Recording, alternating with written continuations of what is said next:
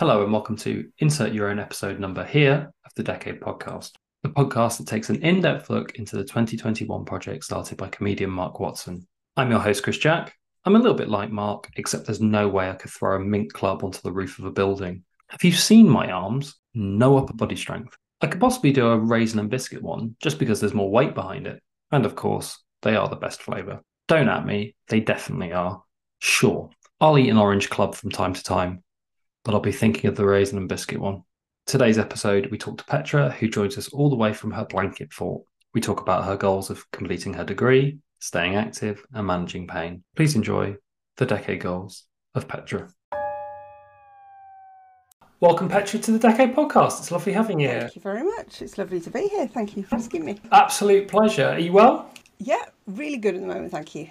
How are you doing?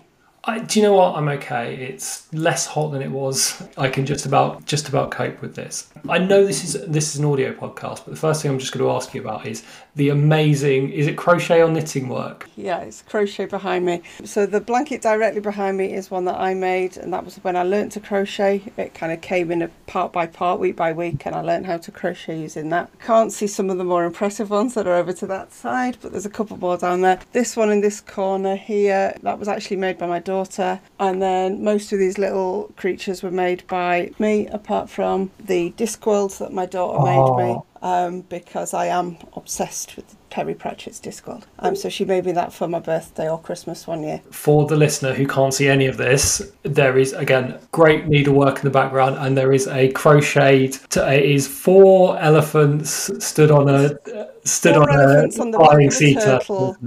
And then on the top of the elephants, there is a flat, um, flat Earth disc with continents and sea and ice at the centre, like white at the centre for the ice. Um, yeah, that was all made for me.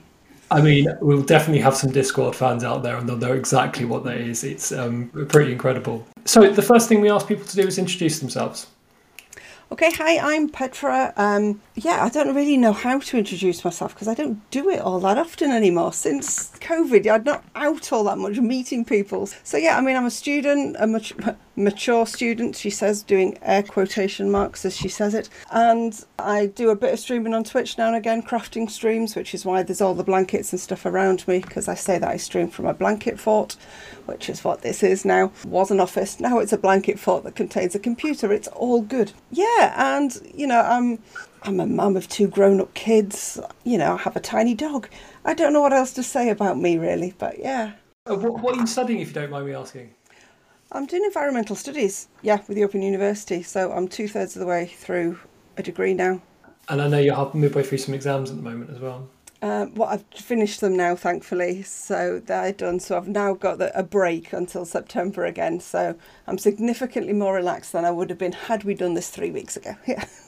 And um, you're managing that through all of the day to day life, plus kids, plus work, all of that sort of stuff. well, I'm studying full time rather than working at the moment um, due to various chronic illnesses, which is probably something I should have said when introducing myself. Yeah, so I've got fibromyalgia and chronic pain and also ADHD.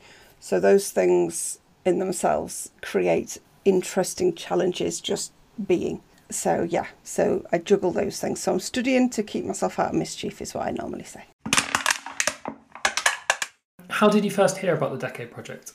Well, when I got the questions, I thought I'd go and have a look and see what done in it because I'd remembered emailing Mark ages ago, and it turns out it was probably two or three days after his original tweet about the Decade Project. But then didn't hear anything back. Not casting anything on Mark. It's just these things happen. So didn't hear anything back. I just kind of thought, oh well, never mind. I'm probably too late to have joined in. I'll leave that. And then I can't remember how I then ended up in the Discord.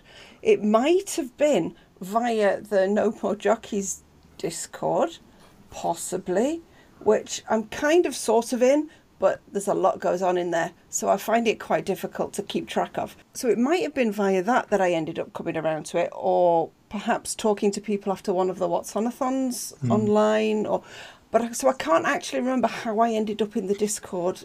But I, I I really love the, the idea of it from when I first saw the tweet about it, because I, I I definitely do things better with some external accountability. Um, so the idea that I could say to somebody, these are my goals, and then I can say, well, I've got this far, and someone will go, that's excellent, brilliant, or you know, how are you doing with that? Really appealed to me because I do find it easier to do things if somebody else is going, how's it going? Not in any kind of pressuring way, but just sort of catching up and seeing how things are. Having that external pressure was what was most most appealing to you in terms of the project. Yes, I think it was. And also, obviously, it came at a point after we'd all been in lockdowns and COVID, and you know, was, I think it was August 21, was it? Was it about then? Yeah. Um, and so, obviously, we'd been through a year and a half of completely bewildering worldwide experiences at that point. Yeah, into a, a point in, in history that people will study in years to come, and we were living through it. And I don't think many of us knew which way was up, and there was obviously a lot of reassessing went in in 2020. A lot of people did it. I know I certainly did, and looked at who I was and what I was doing and how I was doing things. And then the idea of actually, no, I can set some goals, which, despite me doing that a lot for other things, hadn't occurred to me to do for me personally, was really quite. It sort of like hit at the right time. It was exactly what I needed there and then after I'd been kind of thinking about, well, what am I going to do? So the studying I had started before the Decade Project was started because I started the studying in January, February 21, that sort of time. But then I was sort of getting to the end of my first module when I saw that come up, and I thought actually it would be good to have somebody there to go like, how is it getting on? Because this is actually the third time I've attempted to get a degree, and I've failed both times previously. I now know, because I've recently been diagnosed with ADHD, that it wasn't just that I couldn't do it, it was that I didn't know that I needed the extra support in place. So, I mean, that's fantastic in terms of actually the fact that you've now made that decision and you are quite a long way through that degree. Did it help that it was strangers as well? Yes, actually, it did. Although at that point, I'd spent so much time over the previous sort of couple of years talking to strangers online mm. because we all did. We jumped into Zoom rooms for comedy. We we watched the National Opera online. We chatted to people in conversation rooms that we'd never met before. So I'd done a lot of that. So it kind of just felt like a very natural thing to do. But yeah, it probably is easier that it was people that I didn't know rather than a close family member or a close friend because there's I don't know, you always feel like you've got to prove something for people that have, have known all your history and known I've not done it twice before. To then say I'm going to try again, yeah, there's more pressure, I think, somehow. I was thinking that you've almost always got the support and backing from family members is almost a given, you know, or you're you're trying to do something yeah. for them. Whereas actually, it's almost like a bonus that you've got someone else or someone that you don't quite know that's also supporting you in that to sort of strengthen everything that's going on in your immediate life. Yeah, no, that that's also true, definitely. Yeah, I mean, my partner and the kids have been very kind of supportive of me doing it and brilliant, and think I really, if it's gonna um, make me happy and do what I need to do, then absolutely they're behind me, and that's what. But yeah, to have that extra support from people who don't need to say that because they have no emotional investment in me, yeah, is definitely a huge bonus. I agree with you on the terms of people that don't immediately have that emotional investment in you. I would say, from my own personal experiences, my emotional investment in people that are in decade has dramatically increased over the last couple of years. So it starts as something like, oh, these are great people, you just want to support them. But over that period of time, you're thinking, I really want to support them. I, I, I know these people now, and they have become almost like family, close friends over that time period.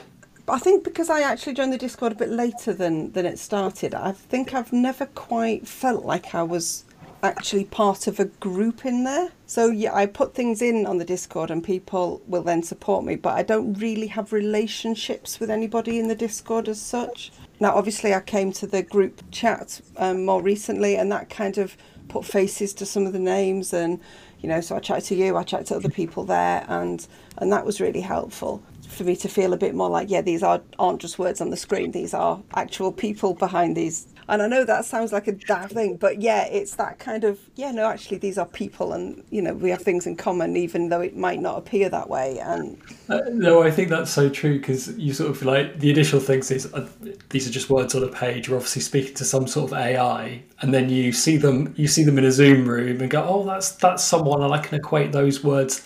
And then there's another step when you actually bump into these people in real life and go, oh, you are actually a real human being.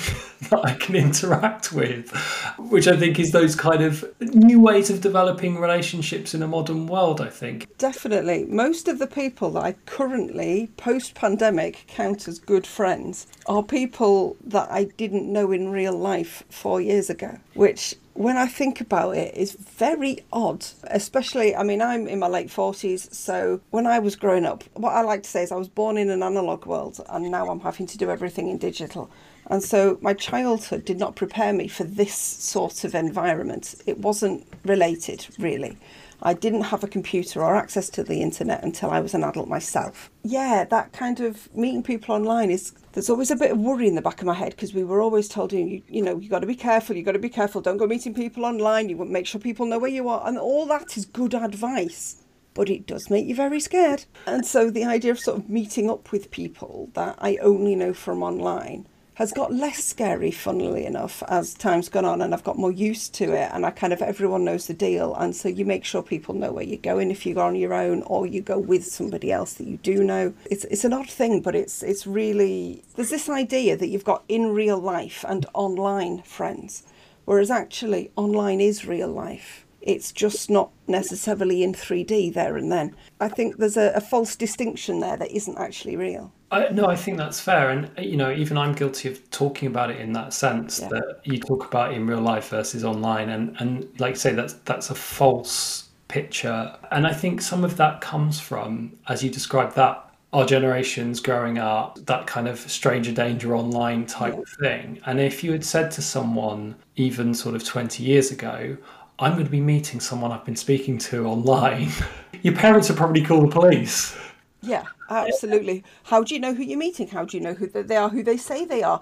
Do you have any idea where they're from? You know, do you know what do you know about them? And but when you think about it, that's no different to meeting someone in a nightclub. It's Yeah. no different at all, which was how people generally. I mean, that's how my, I met my partner. It's no different because I didn't know anything about him when I met him. And, and in and in many ways, if it's conducted in a public forum, it's actually a, feels a lot safer. Yeah, because if you are chatting to somebody that's known as as a wrong un, as it were, somebody generally will sort of sidle over in your in your DMs and go, just be careful. So there's always that kind of lookout, I think, in online communities. So there isn't necessarily somewhere like a pub or a nightclub or or whatever. What were your original decade goals? I did mention the studying. So there was that. So I want to get my degree and possibly go go on and do further study. I'm looking more at further study now than I was when I first started because I am really enjoying it most of the time up until the point I've got something due in and then for that week I don't like it much at all. But the rest of the time it's great. I love the learning stuff. I hate having to produce something that's going to be judged by someone else, which is perfectly reasonable and sane, I feel. So yeah, there's that. Get my degree finally. Um, like I say, I've tried twice before and haven't managed to do it for various reasons, but a lot of them are the ADHD thing that I didn't know about. And then my other decade goal is to do with my health because, as I said right at the beginning, I have also, as well as the ADHD, I have fibromyalgia and chronic pain, which means that a lot of the time I am stuck in the house. So I can't get out and do things. I can't, I'm just in too much pain to get out and about and do stuff. And people don't realise it when they look at me, when they talk to me, because I've got very good at doing things despite the pain that's fine because my choices are do things without the pain or don't do th- things with the pain. And so I'd rather do the things because I'm going to hurt anyway. And so I'm starting to try and get more active. And I think when we chatted in the Discord Zoom call thing, I just had COVID. And so I was really quite struggling to get back on my feet again because it took me about a month to get over COVID, all in all.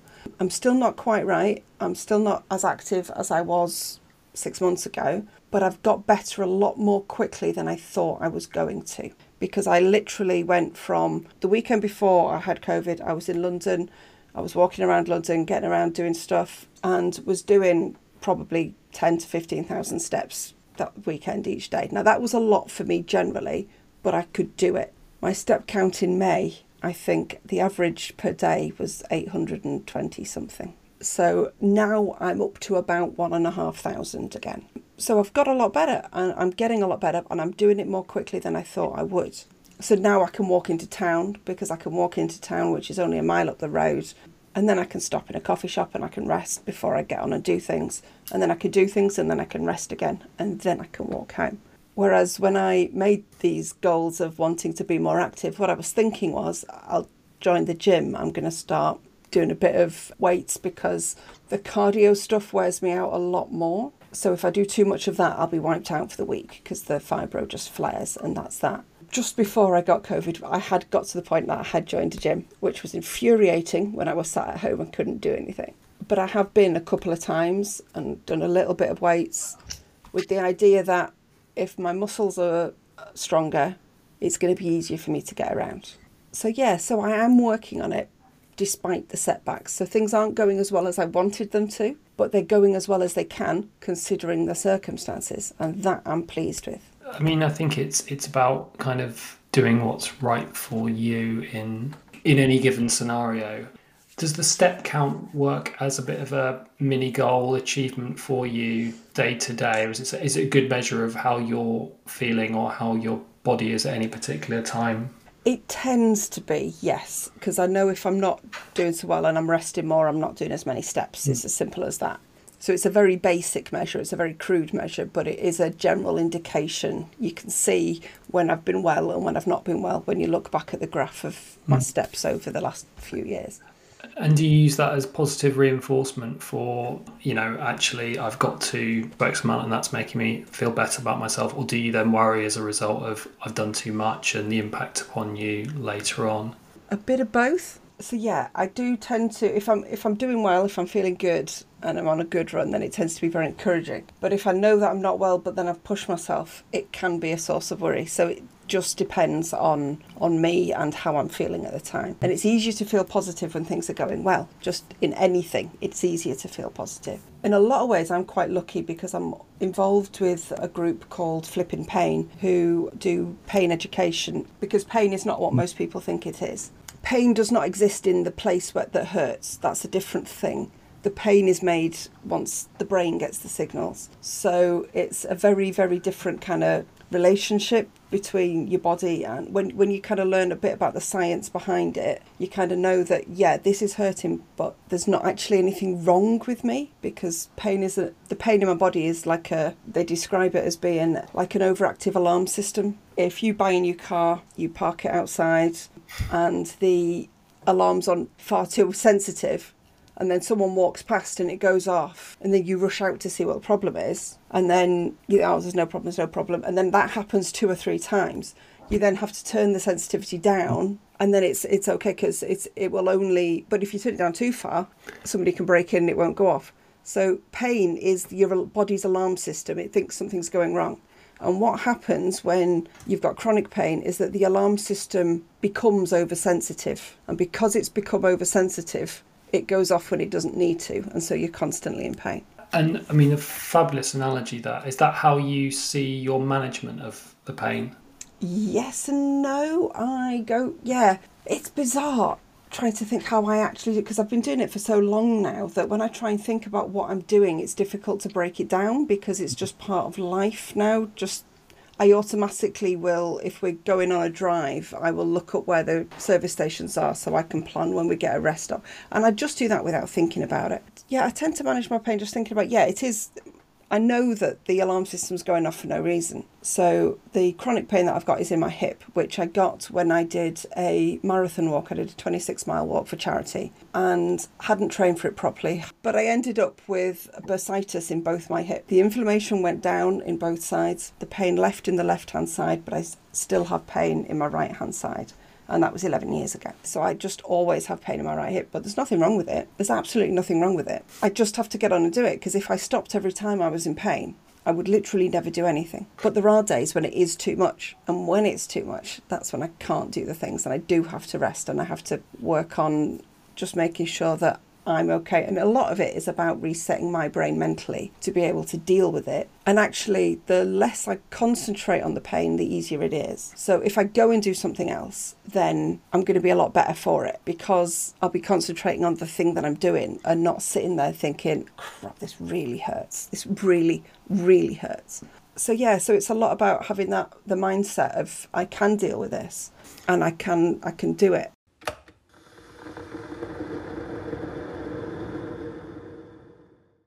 Do you have an ultimate aim in terms of what being active means to you? Or, as we discussed earlier on, is it more about being in the moment, being what's comfortable with you at any particular time?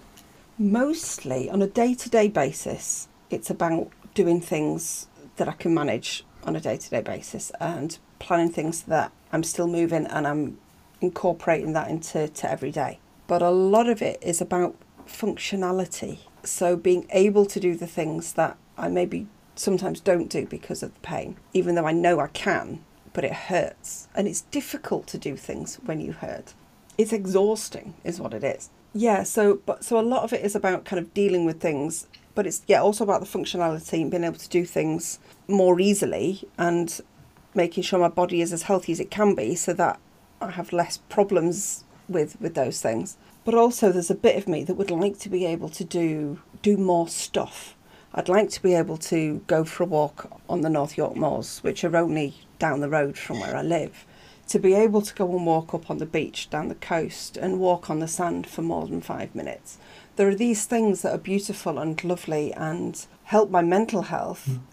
that I would love to be able to do, but can't when I'm I'm really sore there's no specific I want to be able to do this many steps or I want to have lost this much weight or I want to doing a 5k or what. Mm. There's none of that kind of specific. It's more about keeping moving on an everyday basis. So this will go on. After the decade project is finished it will keep going it will be going ongoing as long as i live. It's more about that keeping going and trying to be slightly more active today than i was yesterday if i can manage that I suppose by not having that thing, which is I want to go and walk on the beach or walk on the moors, you don't ultimately get disappointed when you can't do that, and actually then you're more content with being being active to the best of your possible abilities. Yeah, no, absolutely. And if the best of my best of my capabilities is that we drive out to the moors and I sit on a bench, then I've got closer than I did yesterday. Mm. And though that seems almost, I think a few years ago, I'd have, I'd have found doing things like that very disappointing because I wasn't doing the full thing and it should be everything or it's nothing. Whereas actually, I've learnt that it's it's great to just do a little bit of something. You don't have to do all of it.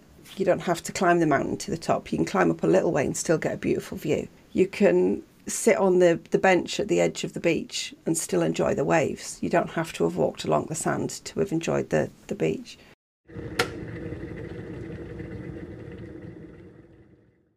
I was going to ask you if you don't mind talking about it. Are you able to talk a little bit about your um, fibromyalgia? Yeah, absolutely not a problem. Um, yeah, I think my fibromyalgia is not as severe as a lot of other people's. Though I do have large downs and plenty of ups and all the rest of it, most of the time I can at least get around my house. And I know there are people that can't, that are stuck in bed um, and that's that's what they can do. They can, so it affects different people in different ways. Part of this is because they're still not entirely sure exactly what fibro is. It could very well be that two people who have been told they have fibro actually have slightly different things and it's affecting their body in slightly different ways. But we don't know what those things are yet because there hasn't been enough sort of research into to all that because so often because there's nothing obviously wrong and because nothing comes up on tests and all this sort of thing, and there isn't yet a test for it, although I believe there are things coming through that might give us tests for it, it's often seen as it's all in your head, you're making it up, it's not real. And there's all of that kind of side of things. That's really frustrating because you spend a long time not being believed, but it is there. We know it's there. And so there's that whole kind of, and, and if you don't have a GP that believes that it's a thing, then you'll get no no help whatsoever. Now, I'm able to manage mine because of my experiences with the chronic pain as well. I manage my fibro without any medication as well, um, which is unusual. Most people do have some form of medication. The reason that I don't have medication is because I am very susceptible to medication. People are amazed at the tiny amounts of things I take, and then it zombifies me for you know all day. So I had young kids at the time when they first started trying me with these meds, and it wasn't safe for me or them. So I decided that I had to learn to deal with it without the medication, essentially, because I didn't really have a choice. So, yeah, so for me, the way that it tends to affect me is that my feet start to feel like they're on fire, like inside is really hot, and that kind of can spread throughout my body if it's really bad. So it feels like I'm on fire. But as well as that, everything is really tender. So if I bump my arm, it feels like there ought to be a bruise, a really big bruise. You know, if somebody just touches you, it feels like somebody's thumped you. If I brush against the wall, it feels like somebody's scraped down your arm because every nerve ending feels everything intensely. Yeah, it's a very intrusive, intensive experience because so much is happening. And when it's kind of like that, when you know that if you get up and walk around, if somebody brushes against you in town, it's going to make you feel like you've been knocked to the floor, you tend not to want to go into town because you don't want to have to deal with that in public because it hurts and it's difficult and it looks like there's nothing wrong with you. That's really difficult. But also, when you're feeling like that, just the sheer act of walking is painful because your feet are touching the floor and you're feeling that every step. And because you're in pain, you're tense because everything, because you're always worried about what's going to hurt next. And because you're so tense, you get so tired and so exhausted and you don't sleep properly. So then you're more tired and then your brain doesn't work properly because you're not sleeping. And then, and it's a knock on, mm. kind of a knock on effect. And so in those times when there's a flare up of it, it's really difficult, really, really tough. And I end up, I get stuck upstairs in my house because I can't get back up the stairs again because it feels like somebody's turned the gravity up to 20. You know, it's just, you know, so I'm fighting myself. Just, you know, there have been times when I've had to crawl and physically haul myself up the stairs because I can't, I can't just walk up the stairs and the stairs look like a mountain. On my worst days, it's awful. It's absolutely awful. On my good days, I look fine. I appear normal. People don't realise most of the time what I go through on my bad days. Ridiculously, because people don't see you on your bad days, they don't realise how serious it is. And so when you say you're having a bad day, they think you're a little bit sore. Don't understand because they've never seen it. But you don't want people to see it because they'd be horrified, especially people that care for you.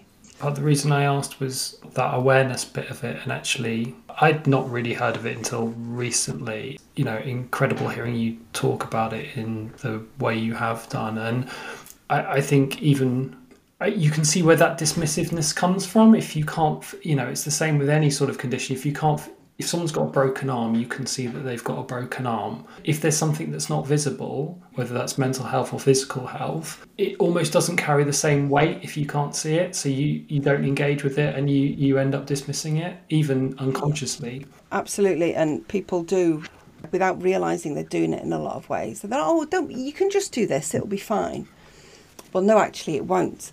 If I go and do that, I then won't be able to do anything else for a week and a half. So, yes, I probably can do that, but it isn't worth me doing that because I've got three other things that I want to do. And if I don't do that, I can do those things, which is where you get this. Have you heard people talk about the spoon theory? The idea is it. I can't remember who it was that sort of spoke about this first, but they, apparently whoever it was was in a cafe with a friend and she was trying to explain why she couldn't do things all of the time. Um, and there was like a pot of teaspoons on the table, and she picked them up and said, Okay, imagine this is your energy for the day. You've got 12 teaspoons. So getting dressed will cost you a teaspoon. Climbing the stairs might cost you a teaspoon. Having a shower, that's going to cost you three because you've got to stand up for a long period of time. On a bad day, it might be four. What are you going to spend 12 spoons on? By the time you've got up, dressed, and had breakfast, you've used eight of them you know, you can borrow them from tomorrow, but at some point you've got no spoons tomorrow to borrow. And at that point, you've had it and you've got to rest. You can't not. And so people look at you and they think you're fine, but they don't realize that you know you've only got two spoons left and you can't keep going because if you do, you'll pay for it. But they don't see the payback. They only see you there looking fine mm-hmm. and they don't understand why you can't essentially with the fibro the thing that i would want people to take away is just believe the person that you're talking to. If they tell you they can't it's not that they don't want to. They probably really do want to do the thing. They just know they can't. It's no reflection on what they think of you. It's no reflection on their relationship with you. It's that they genuinely can't do it. So it's just please believe people when they tell you even if they don't appear to be you know, having any difficulties. They know they will be. So, yeah, it's just about being believing people and being kind, basically.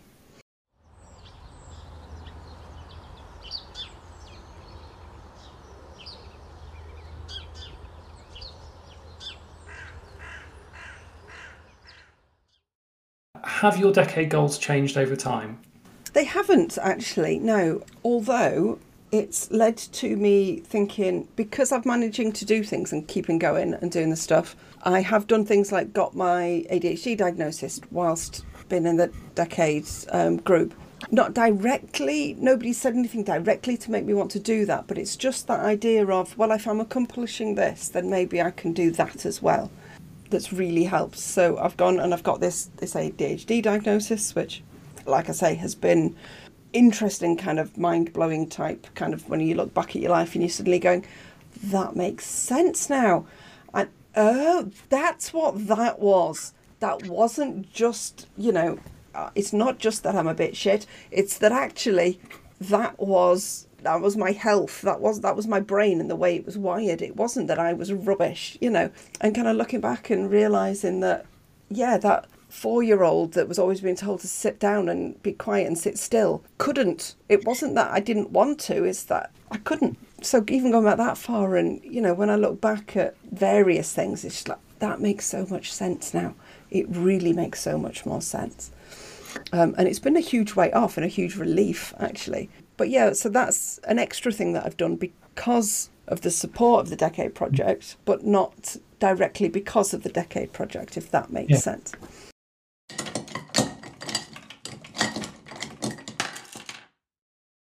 Is there anything you need help or advice on in achieving your decade goals?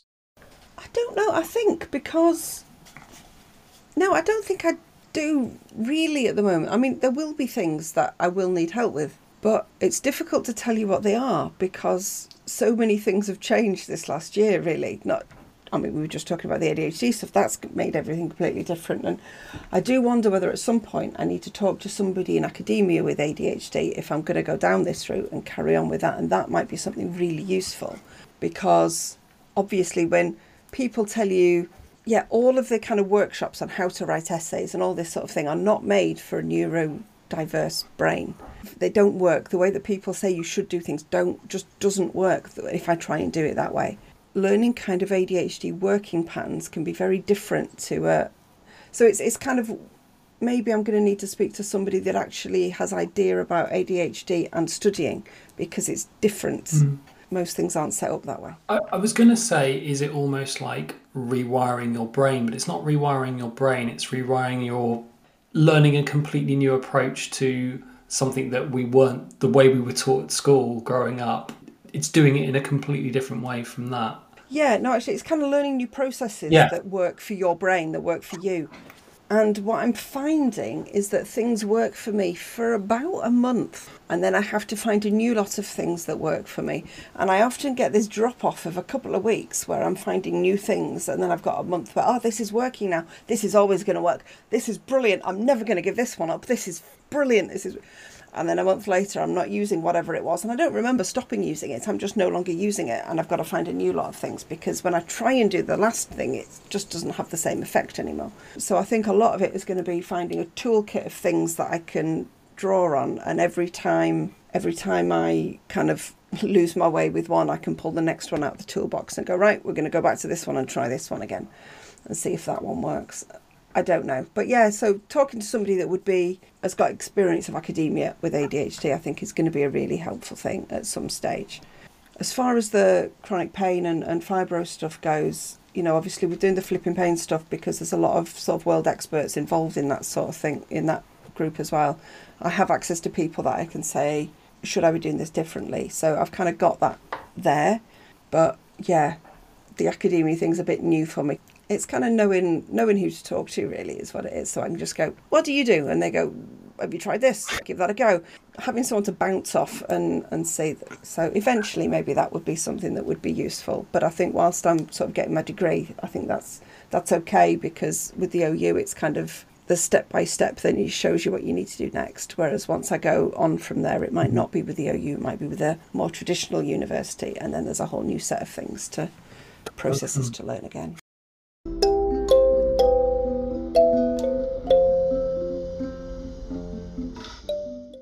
Thank you, Petra, for joining me on the Decade podcast. It's been an absolute delight talking to you. Yeah, thank you very much for, for having me here. It's been it's been such good fun. I've really enjoyed it. Thank you. One of my favourite episodes so far. Absolutely incredible listening to Petra talk. She's not on Twitter, which I think, given the current climate, is the most sensible course of action. So head over to the Decade Discord to say hi or check out her Twitch stream, the link I've put in the chat. Next week is episode seven. Can it really get any better? Well, I actually know, but the rest of you will have to listen to find out. In the meantime, you're all solid gold legends.